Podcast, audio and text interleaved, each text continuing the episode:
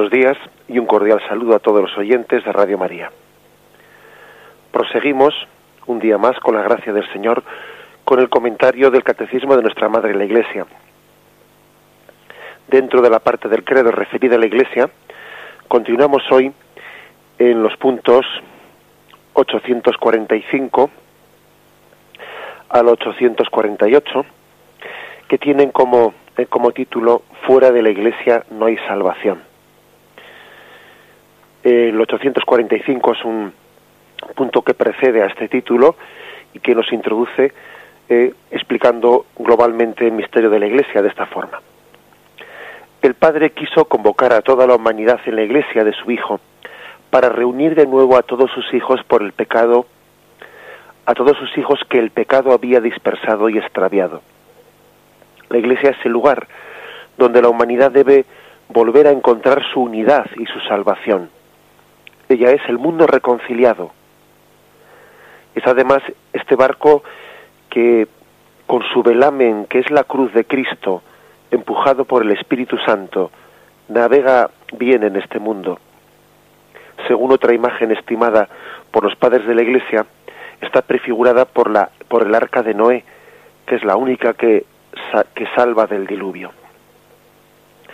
Bien, en, este punto 845, con el que se concluye el título de la Iglesia y los, no cristianos, se, recuerda que el plan primero de Dios era convocar a toda la humanidad en una, una, en una unidad que el plan primero de Dios pues no era eh, esa dispersión a la que el pecado nos ha llevado, que el, primer, que el plan primero de Dios es reunir a todos sus hijos en una sola familia. Y puesto que el pecado nos ha dispersado, nos ha extraviado, pues el, el plan de salvación de Dios consiste ahora precisamente en volver a convocar a los dispersados, a los extraviados y por eso el pastor va en busca de las ovejas perdidas y las lleva al redil y por eso como como la gallina quiere convocar a sus polluelos debajo de las alas, así también el Señor quiere que la iglesia sea un lugar de convocación donde la humanidad vuelva a encontrar su unidad perdida. La iglesia pues es instrumento de unidad, es el instrumento del que Dios se sirve para volver a dar la unidad al género humano utiliza en este punto del catecismo una imagen hermosísima de San Agustín, de un sermón de San Agustín, en el que le llama a la Iglesia el mundo reconciliado. El mundo reconciliado. ¿eh? Eh, por lo tanto, una de las, eh, de las finalidades principales que en el designio de Dios se le ha dado a la Iglesia es la unidad, la conciliación, es la convocación en una familia, es volver al plan primero de Dios, de que toda la humanidad fuese una familia. Otra segunda imagen también hermosa que, también recurre a ella este punto del catecismo es una de San Ambrosio.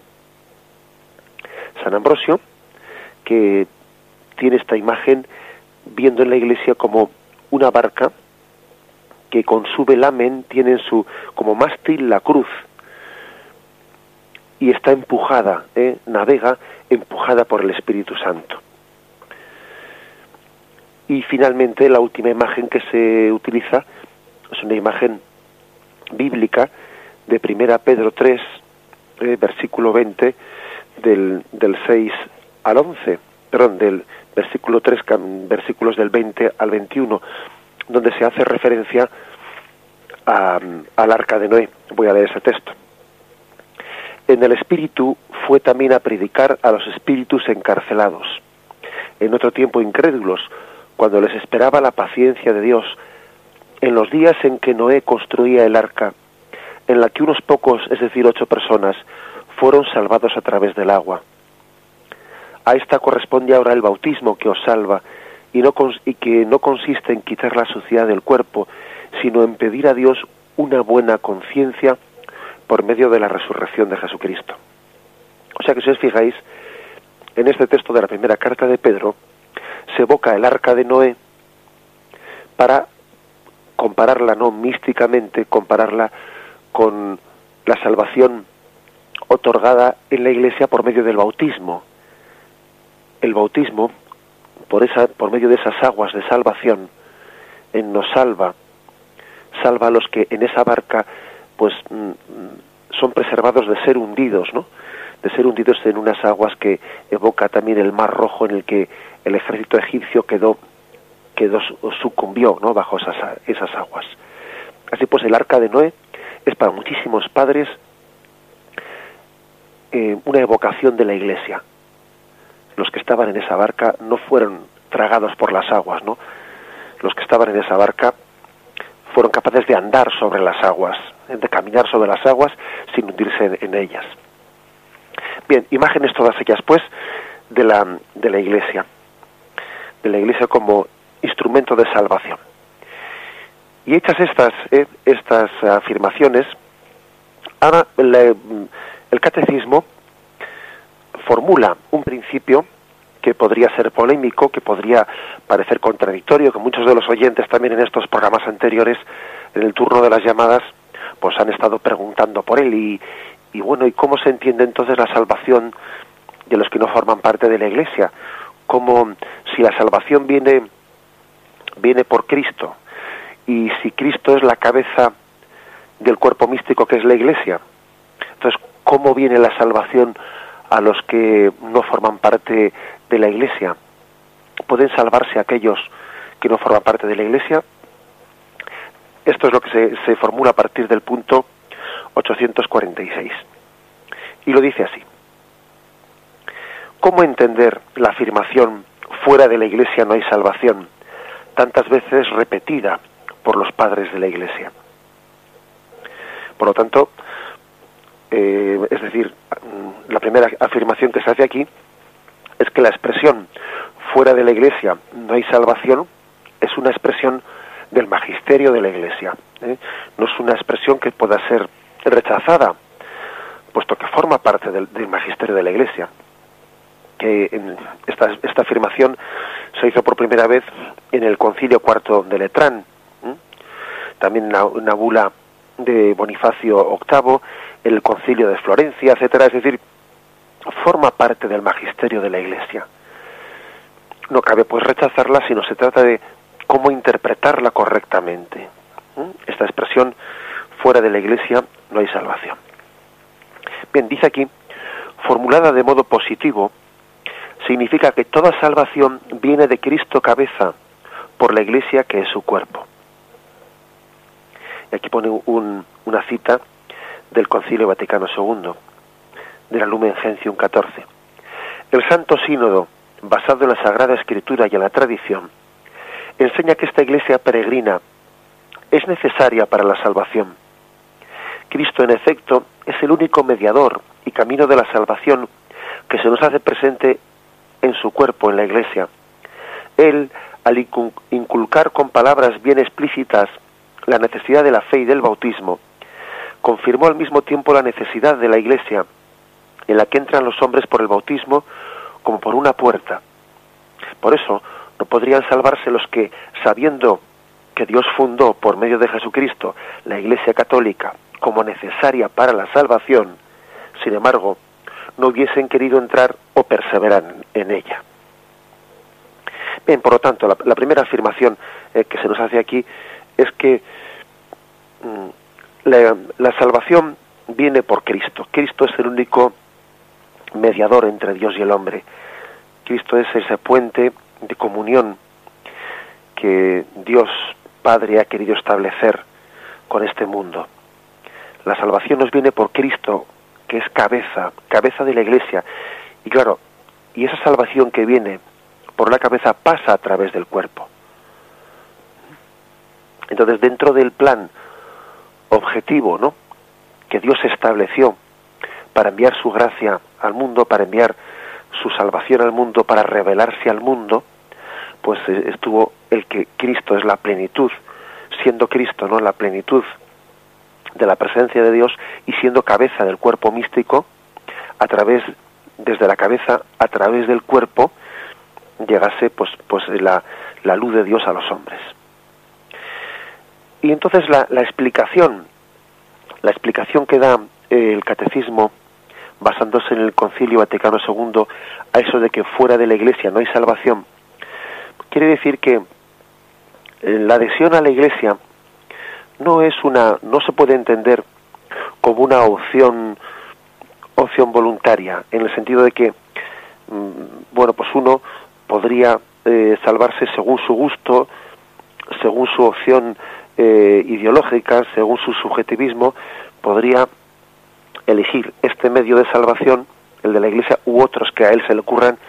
No, es decir, la Iglesia no se trata de un, un medio más de salvación, sino se trata del medio establecido por Dios para la salvación. Es el medio objetivo, el que Dios eligió. Lo que exime, lo que exime, ¿no? De la, de la obligación de esa adhesión explícita a la Iglesia es la ignorancia. Eso es lo que dice aquí claramente eh, el catecismo. Lo que lo único que puede eximir de esa adhesión es la ignorancia. En la medida en que uno no tenga una conciencia de que en la Iglesia pues se, se revela plenamente, ¿no? Eh, el don de, Dios Padre en Cristo, bueno, que, la Iglesia es depositaria eh, de, esa, de, esa, de ese tesoro de Dios Padre en Cristo, si uno tiene esa ignorancia no culpable, ¿eh? esa ignorancia no culpable, eso es lo que le exime. Pero no se trata de una opción, no se trata de que uno dice, bueno, pues cada uno que haga su opción por gusto, por opción ideológica, según corrientes de pensamiento, no. es decir, es el, es el camino, es el único camino que el Padre estableció, dándonos a Cristo y Cristo, ¿eh? desarrollando, extendiendo su gracia en su cuerpo místico que es la Iglesia. No es pues cuestión de gustos, no es cuestión de opciones, ¿eh? sino que es el camino objetivo que el Padre estableció. Ahora bien, verdaderamente sabemos que Dios nos conoce en, profundidad interiormente y verdaderamente Dios lo que lo que aprecia del hombre es su buena voluntad, ¿eh? el deseo sincero de querer buscar el bien y la verdad. Por lo tanto, lo que exime de la obligación de adherirse a la Iglesia, pues es, es la ignorancia, la ignorancia no culpable que muchas personas pueden tener. Por eso lo que aquí ha afirmado el, el catecismo es que, fijaros el último punto, por eso no podría salvarse los que sabiendo que Dios fundó por medio de Jesucristo la Iglesia como necesaria para salvación, sin embargo no hubiesen querido entrar o perseverar en ella. Entendemos, ¿no? Que, que por lo que el Señor nos ha revelado, entendemos que no es posible la salvación cuando hay un rechazo consciente del medio de salvación dado por Dios. En ese sentido, sigue siendo válida la expresión fuera de la iglesia no hay salvación. Ahora bien, se trata pues de algo que hay que, que hay que matizar y vamos a dar algún paso más en esa matización. Primeramente vamos a hacer un primer momento, una primera momento de reflexión.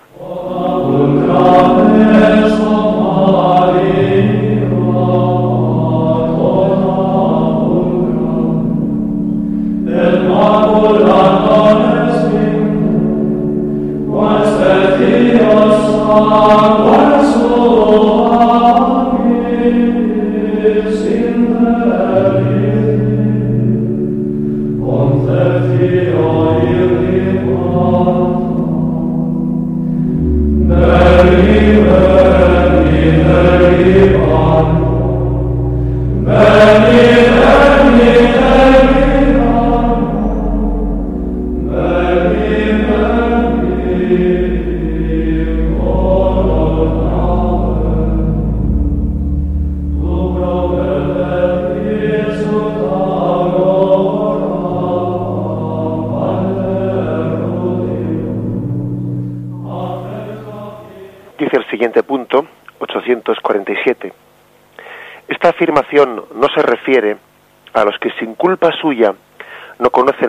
Y a su Iglesia. Los que sin culpa suya no conocen el Evangelio de Cristo y su Iglesia, pero buscan con a Dios con sincero corazón e intentan en su vida, con ayuda de la gracia, hacer la voluntad de Dios, conocida a través de lo que les dice su conciencia, pueden conseguir la salvación eterna. Por lo tanto, qué, qué importante es, es también la conciencia, es también la conciencia. Aquí, en esta doctrina de la Iglesia, fijaros que hay un equilibrio entre dos cosas, entre lo que es el camino objetivo de revelación por el que Dios quiso llegar al mundo, o sea, hay un camino objetivo por el que Dios quiso llegar al mundo, porque Dios se reveló, y también lo que, lo que es la conciencia, la conciencia que puede ser que puede ser errónea, ¿eh?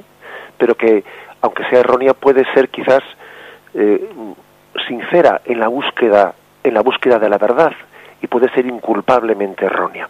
La conciencia es esa, ese momento, ese grado de, de intimidad del hombre en el que él está mm, partiendo ya del conocimiento que él tiene de la verdad, que es un conocimiento limitado. Nosotros, por desgracia, tenemos un conocimiento limitado de la verdad, limitado del misterio de Dios. Por eso fue necesario la revelación y Dios ha querido revelarse porque el hombre camina en tinieblas, camina, camina en medio de oscuridades y tiene un conocimiento parcial de la verdad. Ese conocimiento parcial, que puede ser mayor o menor, pues en el fondo se está vislumbrando en, en eso que llamamos la conciencia, que es como ese balcón en el que Dios se asoma al hombre y el hombre se asoma a Dios, dentro del grado de conocimiento que el hombre tiene de la verdad, ¿eh? y dentro del cual se juega la sinceridad del hombre. Solamente Dios conoce ¿no? lo que hay dentro de la conciencia del hombre.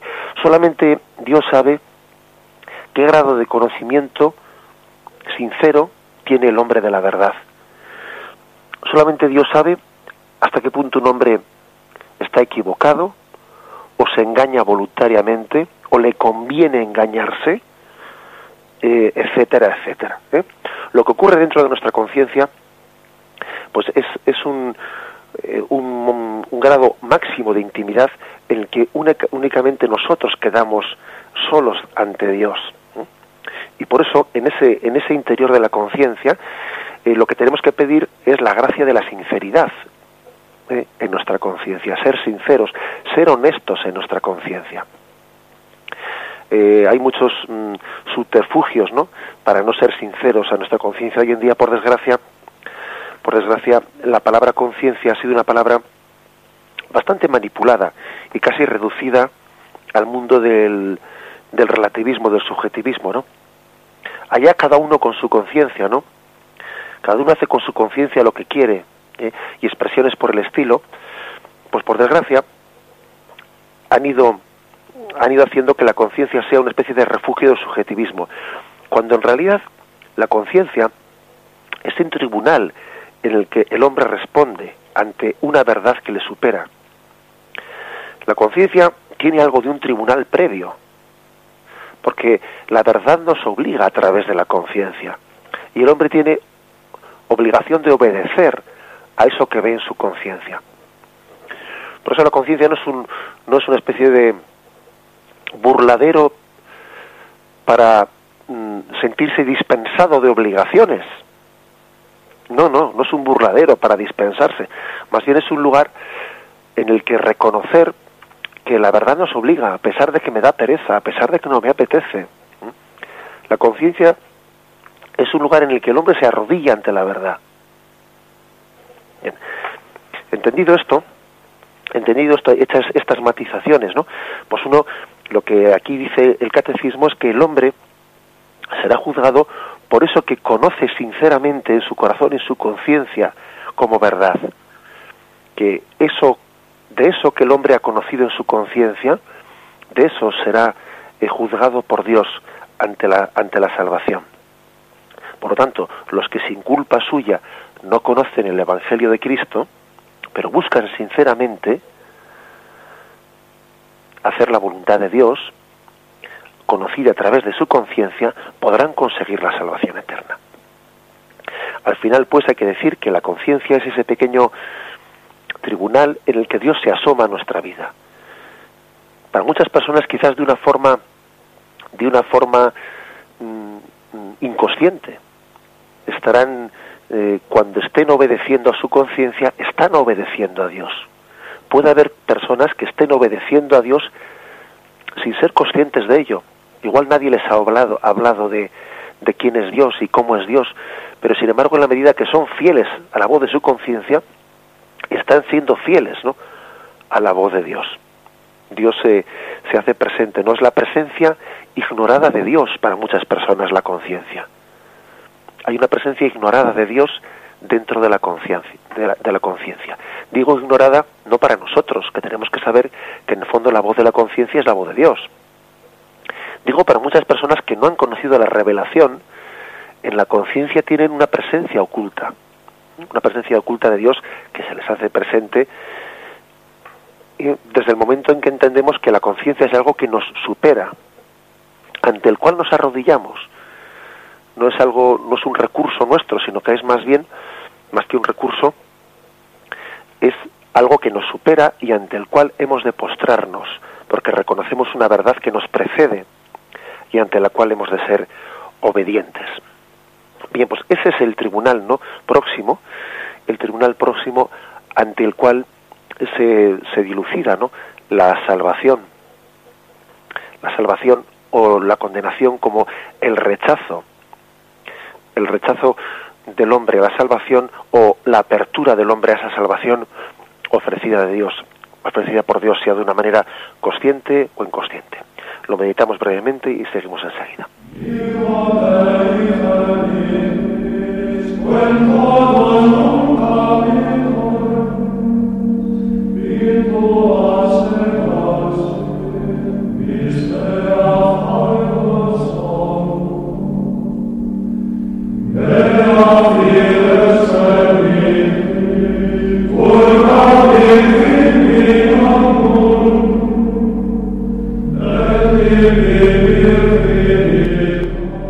Bien, y fijaros, el punto 848, el punto 848 que remata este capítulo dice así, aunque Dios por caminos conocidos solo por Él puede llevar a la fe, si la que es imposible agradarle, a los hombres que ignoran el Evangelio sin culpa propia, corresponde sin embargo a la Iglesia la necesidad y al mismo tiempo el derecho sagrado de evangelizar.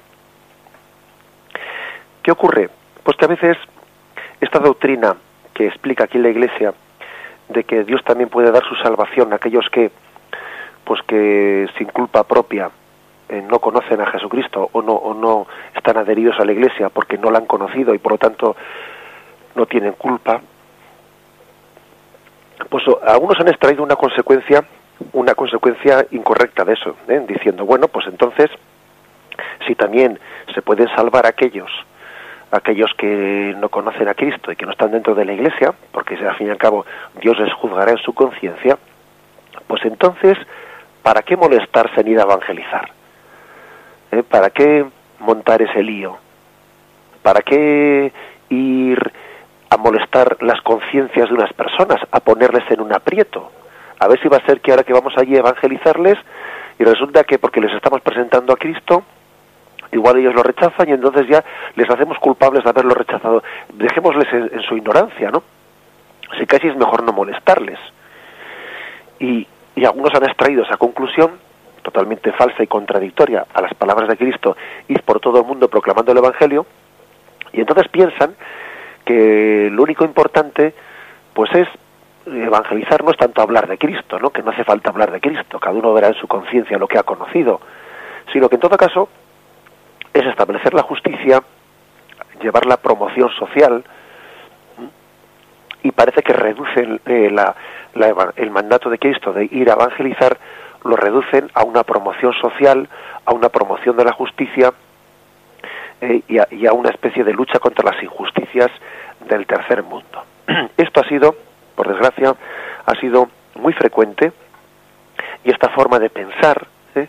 pues le ha hecho mucho daño mucho daño pues eh, a, la tarea misional de la Iglesia. Le ha hecho mucho daño.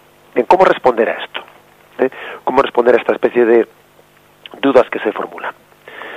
Bueno, pues hay que decir que en primer lugar mm, hay que distinguir teológicamente lo que es eh, la salvación de la revelación. Es decir, Dios puede salvar a los hombres pues mm, por el influjo interior de la gracia.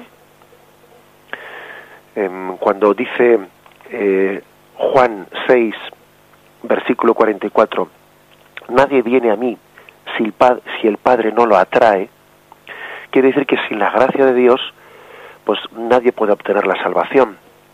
¿Mm? Nadie puede obtener la salvación si no es porque es atraído interiormente por el influjo de la gracia.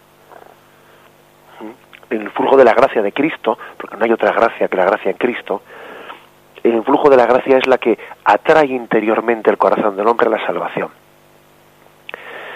Esa salvación puede estar actuando en personas que no han conocido que no han conocido la revelación en Cristo. Ahora bien, Dios ha querido revelarse.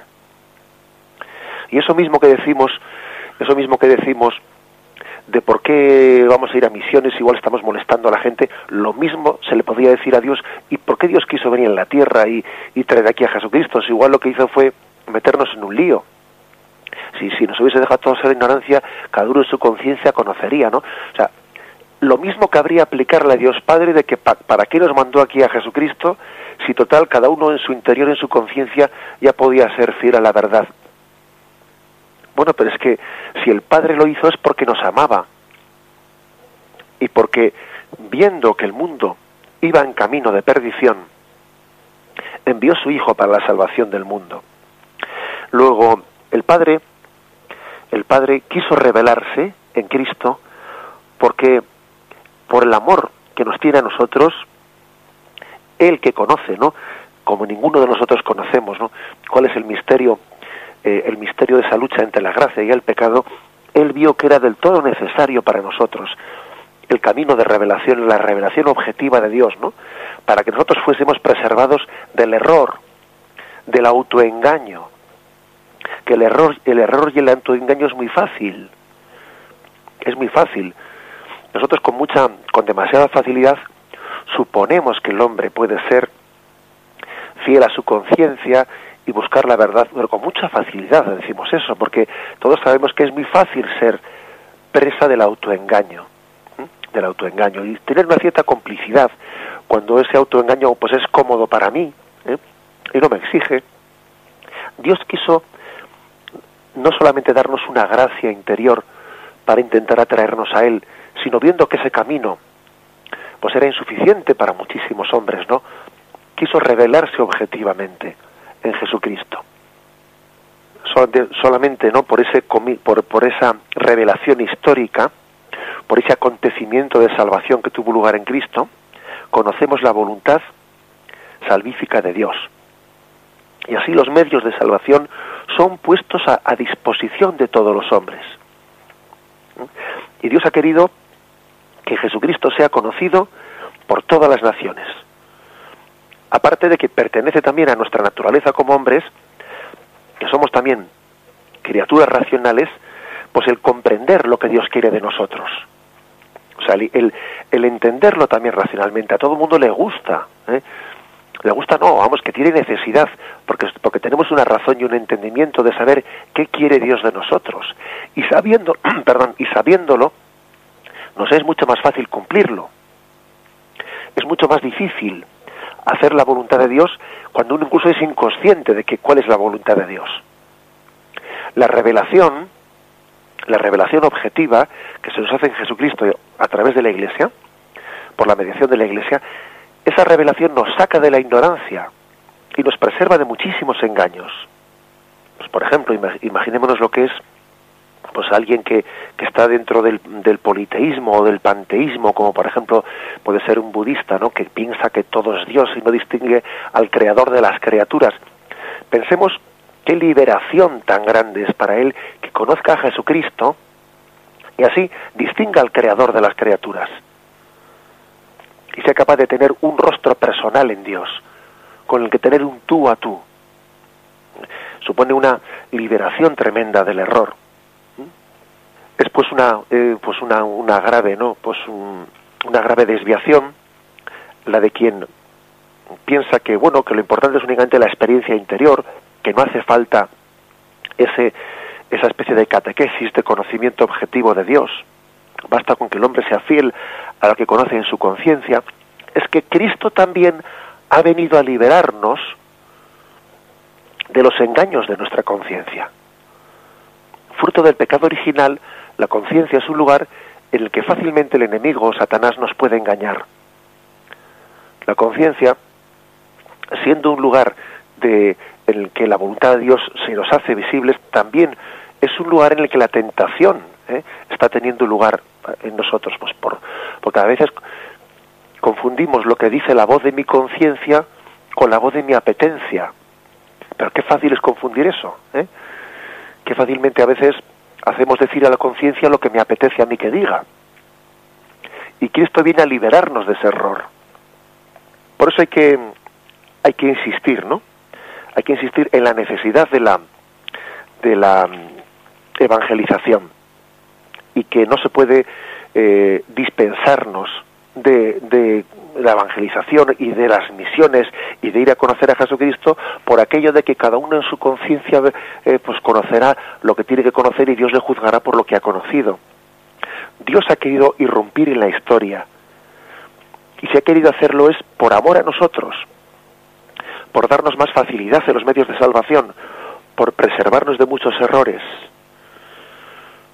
Ese es un don de Dios que tenemos que entenderlo así. De lo contrario, por desgracia, no, pues, pues uno cuando lee el Evangelio no entenderá cosas tan básicas como ese mandato de ir por todo el mundo bautizando en el nombre del Padre, del Hijo, del Espíritu Santo y desgraciadamente acabará reduciendo pues la evangelización, las misiones a una mera promoción humana, eh, olvidando lo más específico, olvidando lo más propio, que no es otra cosa que el anuncio mismo de la persona de Jesucristo. ¿eh? Lo vamos a meditar y continuamos enseguida.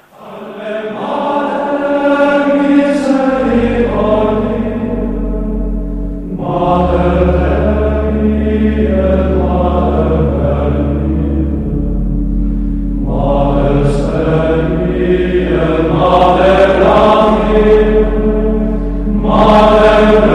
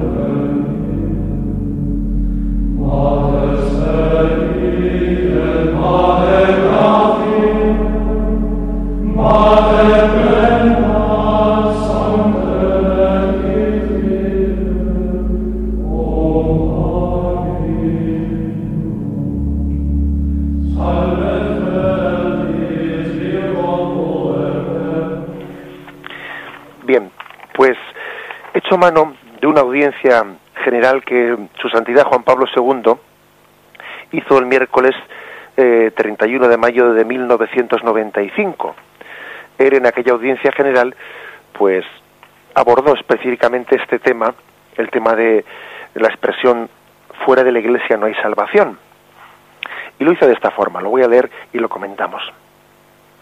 Dado que Cristo actúa la salvación mediante su cuerpo místico, que es la iglesia, el camino de la salvación está ligado esencialmente a la Iglesia.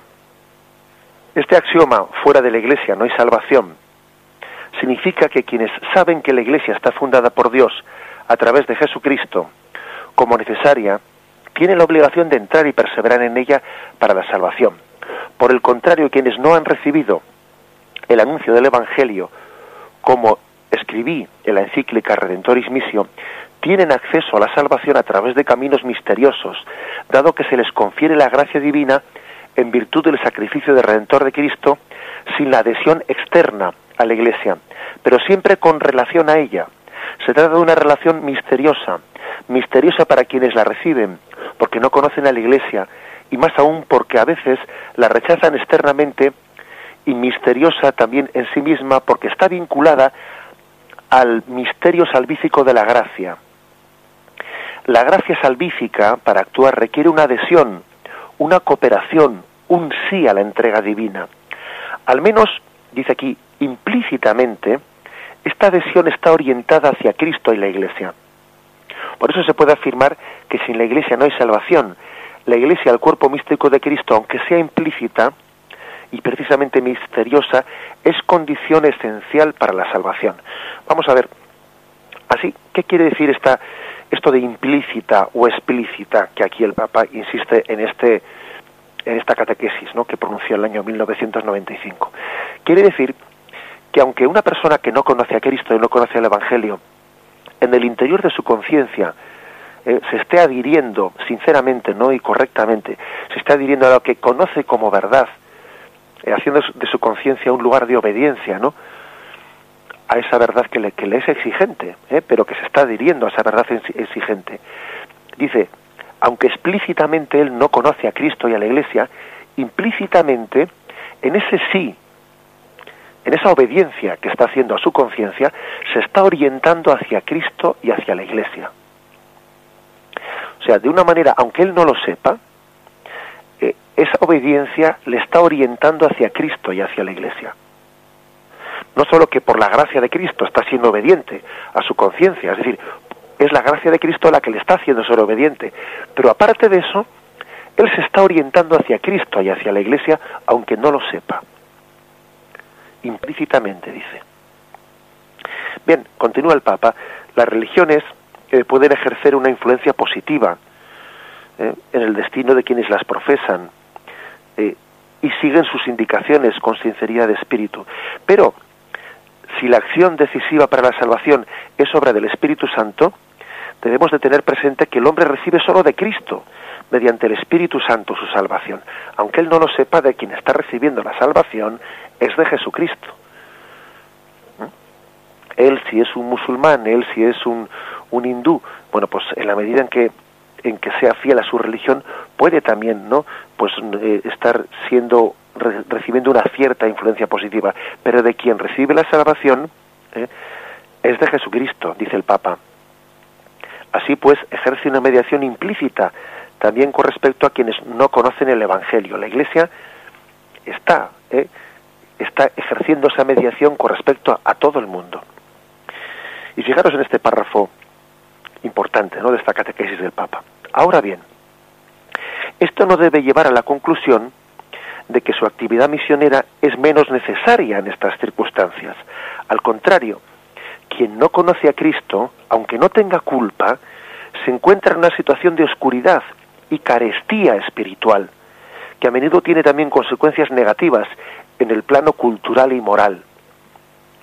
La acción misionera de la Iglesia puede ofrecerle las condiciones para el desarrollo pleno de la gracia salvadora de Cristo, proponiéndole la adhesión plena y consciente al mensaje de la fe y la participación activa en la vida eclesial mediante los sacramentos.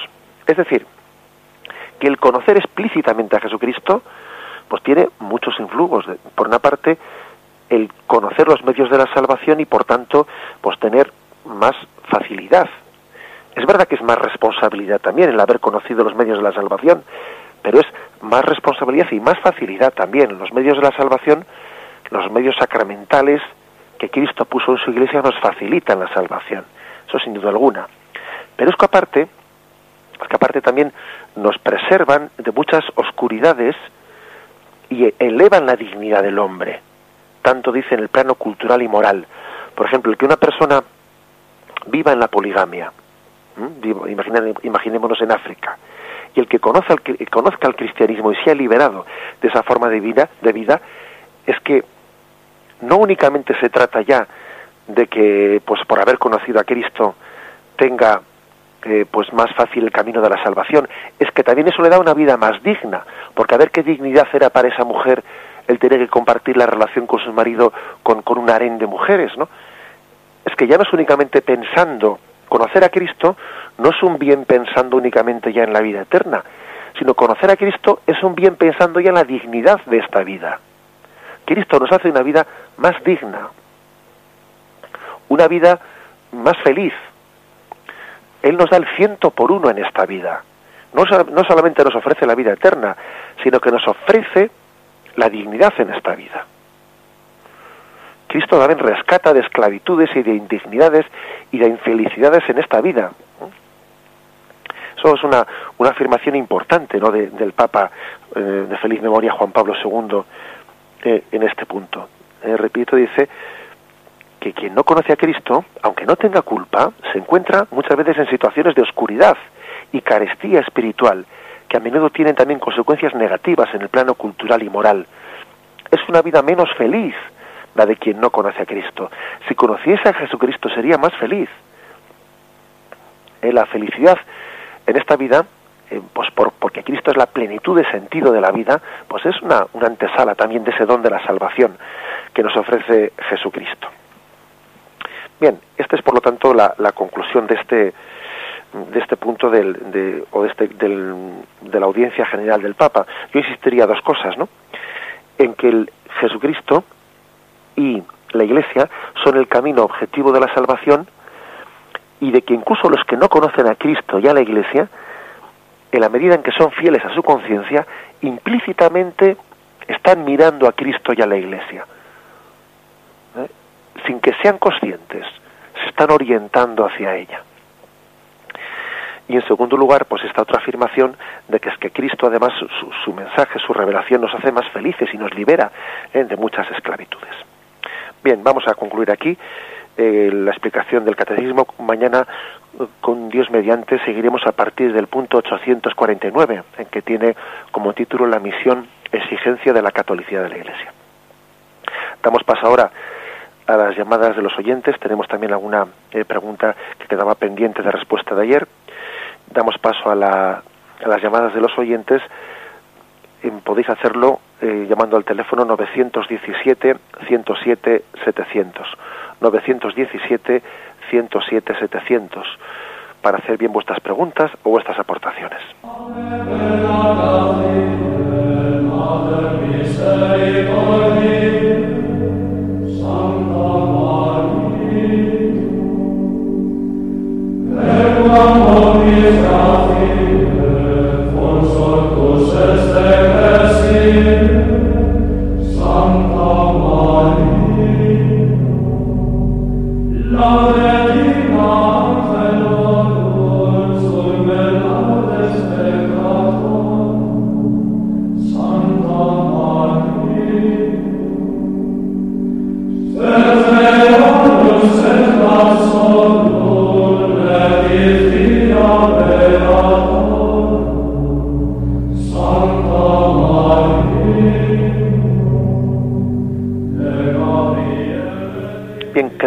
teníamos pendiente de, ayer una pregunta de un oyente que preguntaba eh, cómo se podían explicar alguna diferencia que existía entre el Evangelio de San Lucas y el Evangelio de San Mateo, en donde se describe la genealogía de Jesucristo. En San Mateo es al comienzo mismo del Evangelio, se habla de una genealogía de Jesucristo, en el que se establecen eh, 14 generaciones desde Abraham a David, otras 14 generaciones desde David a Babilonia, otras 14 generaciones desde Babilonia a Cristo.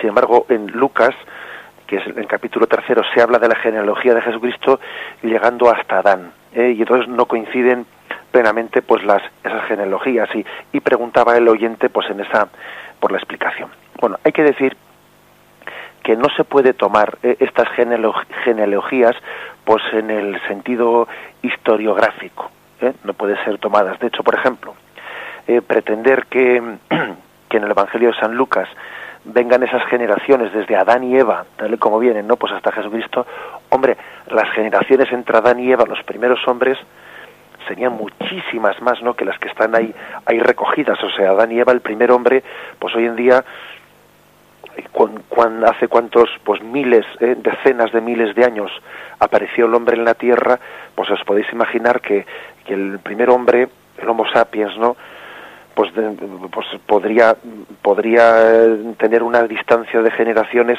hasta Jesucristo pues tremenda que evidentemente no se puede pedir a, estas genealogías pues una especie de fidelidad historiográfica. Y de hecho de hecho en San Mateo cuando se habla de 14 generaciones desde Abraham a Isaac otras 14 generaciones perdón desde Abraham hasta David otras 14 generaciones de David a Babilonia, uno mismo, pues cuando ve, cuando ve estas genealogías, eh, lo que se está dando cuenta que para que cuadre eso de 14, 14, 14, pues se han omitido, se han omitido tres reyes entre Jorán y Ocías, y se ha computado a Jeconías eh, por dos, para que de esa manera en las listas queden 14, 14, 14. Es decir, no, eh, el Evangelio no tiene una, una voluntad historiográfica, ¿eh? sino lo que quiere resaltar es la genealogía de Jesucristo, ver cómo Jesucristo está engarzado con toda la historia de la salvación, cómo Él es el nuevo Adán, cómo Él es el nuevo Adán.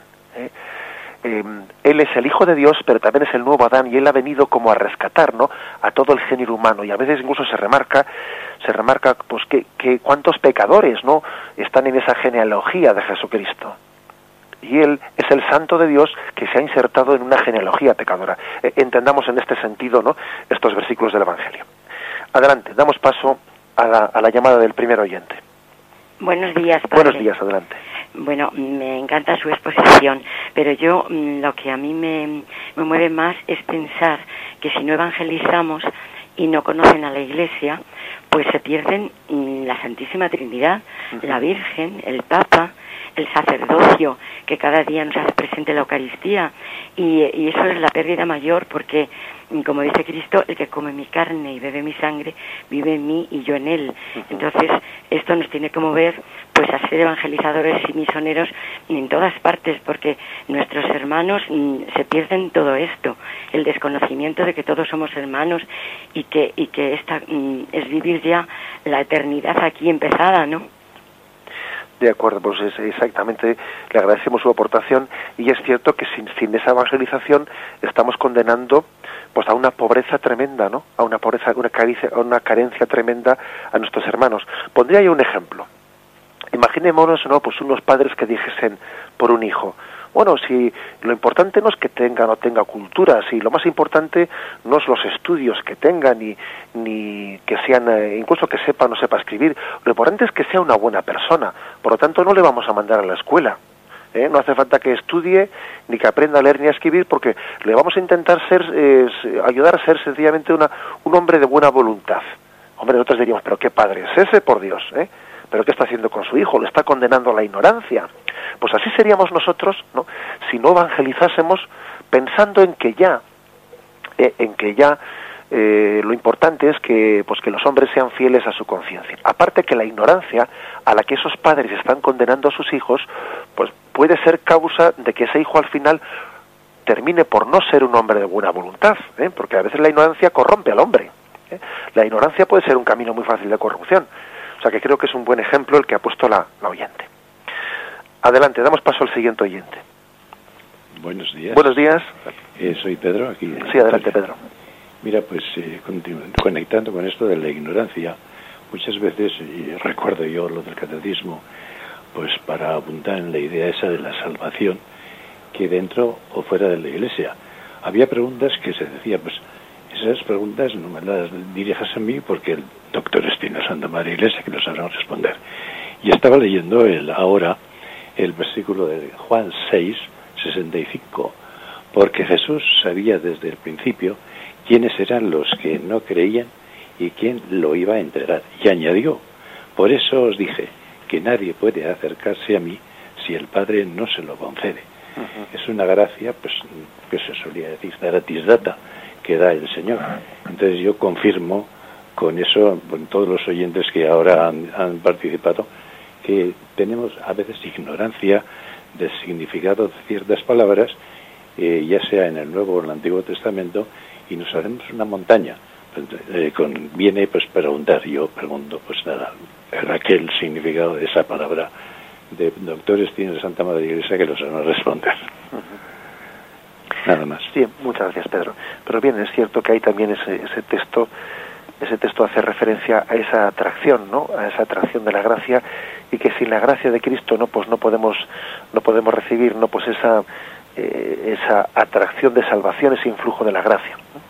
Por lo tanto, hay un equilibrio entre lo que hemos dicho, lo que es el influjo de la gracia, que puede actuar de una manera más eh, inconsciente, eh, inconsciente, de lo que es la evangelización o la revelación, que nos va haciendo más conscientes del trabajo que la gracia está ejerciendo el corazón, igual sin darnos cuenta. ¿eh?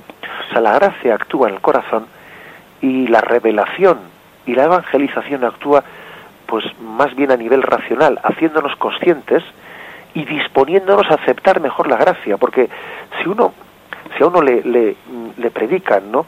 y entiende mejor las cosas, lógicamente él se dispone a aceptar mejor la gracia en su corazón y a no ponerle obstáculos. ¿eh? Con lo cual, digamos, ese equilibrio entre lo que es la gracia en el corazón y la predicación dirigida a nosotros, eh, pues es un equilibrio de ayuda mutua. ¿eh? La gracia nos abre la revelación y la revelación nos ayuda para no poner obstáculos a la gracia. Sí, padre. Bien, adelante, damos paso al siguiente oyente. Sí. Buenos días, adelante. Hola, buenos días, soy María. Buenos días, María. Sí, mira, eh, yo eh, quería hacerle una pregunta. Por ejemplo, en los miembros de una familia o de una comunidad o de eso, para más lo mejor que le explicas que tenemos la gracia de conocer a Jesucristo en la iglesia, en, en los sacramentos, y entonces eh, te, te cuesta mucho hacerles creer en, en tu entorno o lo que sea que, que la Iglesia Católica está en, la verdad y que Jesús está en la Eucaristía y que, y que los sacramentos es la salvación. Entonces eh, es como una barrera que te ponen diciéndote Dios está en todas partes y Dios no hace falta ir a la iglesia. Y entonces eh, te sientes triste, te sientes... Entonces ahí voy a la gracia. ¿Cuándo sé el Señor le, le puede dar la gracia o cómo le puede dar o qué podemos hacer? Rezar, pues sí, rezamos pero a veces una desesperación porque dices, bueno, ¿por qué, ¿por qué lo rechazan mejor? ¿Por qué? Es que no, no, no lo llego a entender. Bueno, de acuerdo, alguna pequeña indicación. ¿eh? Intentaré hacerle, como usted se puede imaginar, pues es un misterio que nos supera, ¿verdad? Pero bueno, Sí. alguna pequeña indicación. Vamos a ver, yo, yo creo que también eh, partimos de bastantes condicionantes, ¿no? Y un condicionante es también, pues, toda la imagen eh, negativa y toda la propaganda bastante antieclesial, ¿no? Pues que, que puede estar en nuestro, en nuestro entorno, haciendo creer que la Iglesia, pues, es una institución pues que si opresora, que si le quita eh, a la gente su libertad y yo que sé qué tipo de, eh, de concepciones están ahí. Por eso cuando allí donde hay donde hay una cierta resistencia a la Iglesia, ¿no? Y bueno, pues una especie de mecanismos de defensa, ¿eh? que parece que está ahí una especie como de vacuna, ¿eh? vacuna contraria. Yo creo que igual la manera de presentar y la manera de hablar, pues tiene que ser la, o más prudente, la más conveniente, es la de hacer ver a la gente hasta qué punto pues eh, la doctrina de Jesucristo está ligada a la iglesia. Por ejemplo, hablar de Jesús, hablar de Jesús recordando que Él nos dijo, haced esto en memoria mía. Me voy a la Eucaristía porque Jesús me dijo, haced esto en memoria mía. Me voy a hacerle, eh, voy a hacer memoria de Jesús recordando que Él me pidió que la hiciese, por ejemplo, ¿no? O cuando hablamos del bautismo, decir, bueno, vamos a, a cumplir aquello que dijo Jesús, ¿no? Eh, pues el que no nazca del agua y del Espíritu Santo no puede ser discípulo mío. Oíd por todos, o dejad que los niños se acerquen a mí. O sea, creo que es muy importante eh, en la manera que tengamos de hablar con las personas un tanto alejadas de la fe o que están en crisis, ¿no? En su adhesión a la Iglesia, vincularles, vincularles la palabra de Cristo, pues a ese misterio que se prolonga en la Iglesia. Eh, hablar del pues por ejemplo del bautismo en- ese entorno de dejad que los niños se acerquen a mí o hablar de bueno me voy a la iglesia porque ¿eh? porque Jesús me pidió que hiciésemos esto en memoria suya intentar vincularlo y con paz no y sin angustia porque verdaderamente también las personas tienen también un un momento de apertura a la gracia, ¿no? Y hay que hay que saber estar junto a ellas esperando ese momento, ¿no? También sin bueno, pues sin forzarlo, ¿eh? porque son momentos de gracia en los que hasta que, bueno, hasta que no lleguen, a veces hay que saber estar con paciencia, con cariño, con oración, eh, en perseverancia, en el acompañamiento, en la fe que tenemos que hacer a nuestros hermanos. Bien, tenemos ya el tiempo cumplido y damos gracias al Señor por haber podido tener por este, este diálogo y este compartir eh, nuestra fe en torno al catecismo. Continuaremos mañana, Dios mediante, en el punto 849. Alabado sea Jesucristo.